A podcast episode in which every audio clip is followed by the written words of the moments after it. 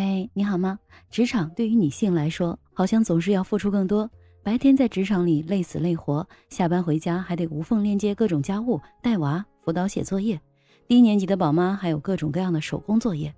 这或许是不少宝妈正在面对的困境。甚至有的女性因为孩子不得不暂时放弃自己的工作而回归家庭，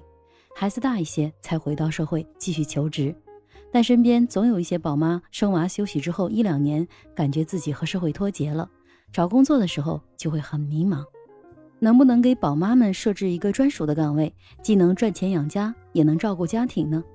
近日，广东省人社厅发布了关于推行妈妈岗就业模式、促进妇女就业实施意见征求意见稿。这个意见稿提出，在全省范围内广泛开发妈妈岗，拓展女性的就业空间。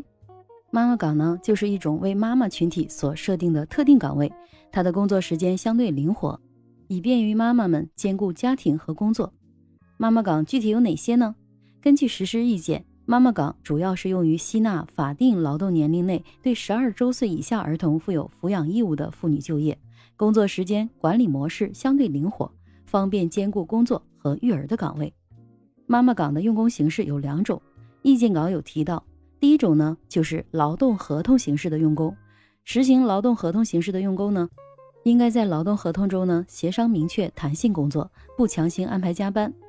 工作时间因照料儿童的需要可以请假等相关的内容。第二种呢，就是劳务形式的用工。实施劳务形式用工的，应该签订劳务协议，合理确定权利和义务。同时呢，也鼓励用人单位设立妈妈岗的车间、妈妈岗生产线等。并且建立妇女之家，为员工提供福利性的婴儿照护服务。这种工作时间管理模式相对灵活，方便兼顾工作和育儿的妈妈岗，具体有哪些呢？在中山等地的一些制造生产车间，按照全能工加妈妈岗的模式进行员工配置。如果有妈妈岗请假，由此产生的空缺，会由熟悉车间所有岗位流程的全能工补上，以此来确保产线的正常运作。据报道，即将举行的珠三角片区大型招聘嘉年华设置了不少的妈妈岗。从已经公布的岗位上来看，岗位遍布教育培训课程顾问、房地产置业顾问、企业客服专员、工厂普工、配送员、销售员等不同行业的工种，月薪从四千到一万二不等。根据当地政策，中山企业吸纳法定劳动年龄内养育十二周岁（含十二周岁以下儿童）的妇女就业，每个月可以获得四百元每人的补贴。同时呢，妈妈岗员工每人每月也可以获得三百元的灵活就业补贴。由此可见，为了让妈妈们就业，国家对企业和个人都有进行了补贴，还是非常人性化的。广东省占全国百分之八点九的常住人口，但是贡献了百分之十一的出生人口，已经连续五年蝉联全国第一生育大省。设置妈妈岗，有利于妈妈在抚养子女和照顾老人的同时，以工作为纽带，强化和社会的联系。与此同时，随着远程办公的兴起，基于数字平台劳动参与的新零工经济快速发展，也让更多的宝妈们迎来了一边照顾家庭一边工作赚钱的可能性。生活中，网约车司机、电商运营、社区团长、文案编辑、自媒体博主、AI 标注员等等，这些新技术和市场发展衍生出来的新职业，正聚集了越来越多的女性。根据二零二二年中国女性数字平台就业发展报告估算，二零二二年女性通过数字平台就业的人数已经超过了三千八百万，网络主播接近六成为女性，头部网约车平台上每十位司机中就有一位是女司机。新型灵活就业模式的快速发展，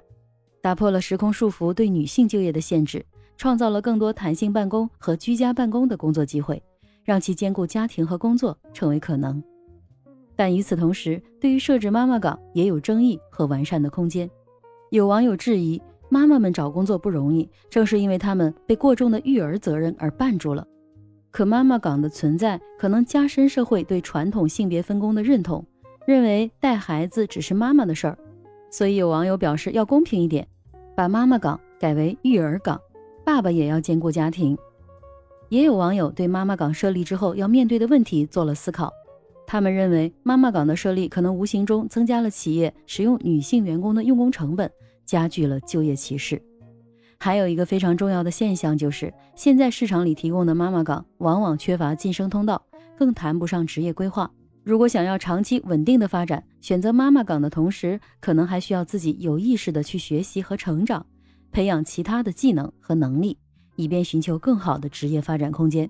这份征求意见中也特别提出，鼓励用人单位拿出一部分的专业技术岗和管理岗用于妈妈岗的设置，而且提供妈妈岗的企业主要分布在中心城区，城镇和街道企业相对较少，岗位拓展的渠道也有限。最后呢，还有一个提醒，就是妈妈岗在就业的时候要看清合同。一旦妈妈岗签订的不是劳动合同，而是劳务合同，那相关的待遇和劳动合同在社保、公积金、假期、加班和其他福利、工龄等方面还是有很大差异的。在签订合同的时候，还要考虑清楚。你对妈妈岗的设置有什么看法呢？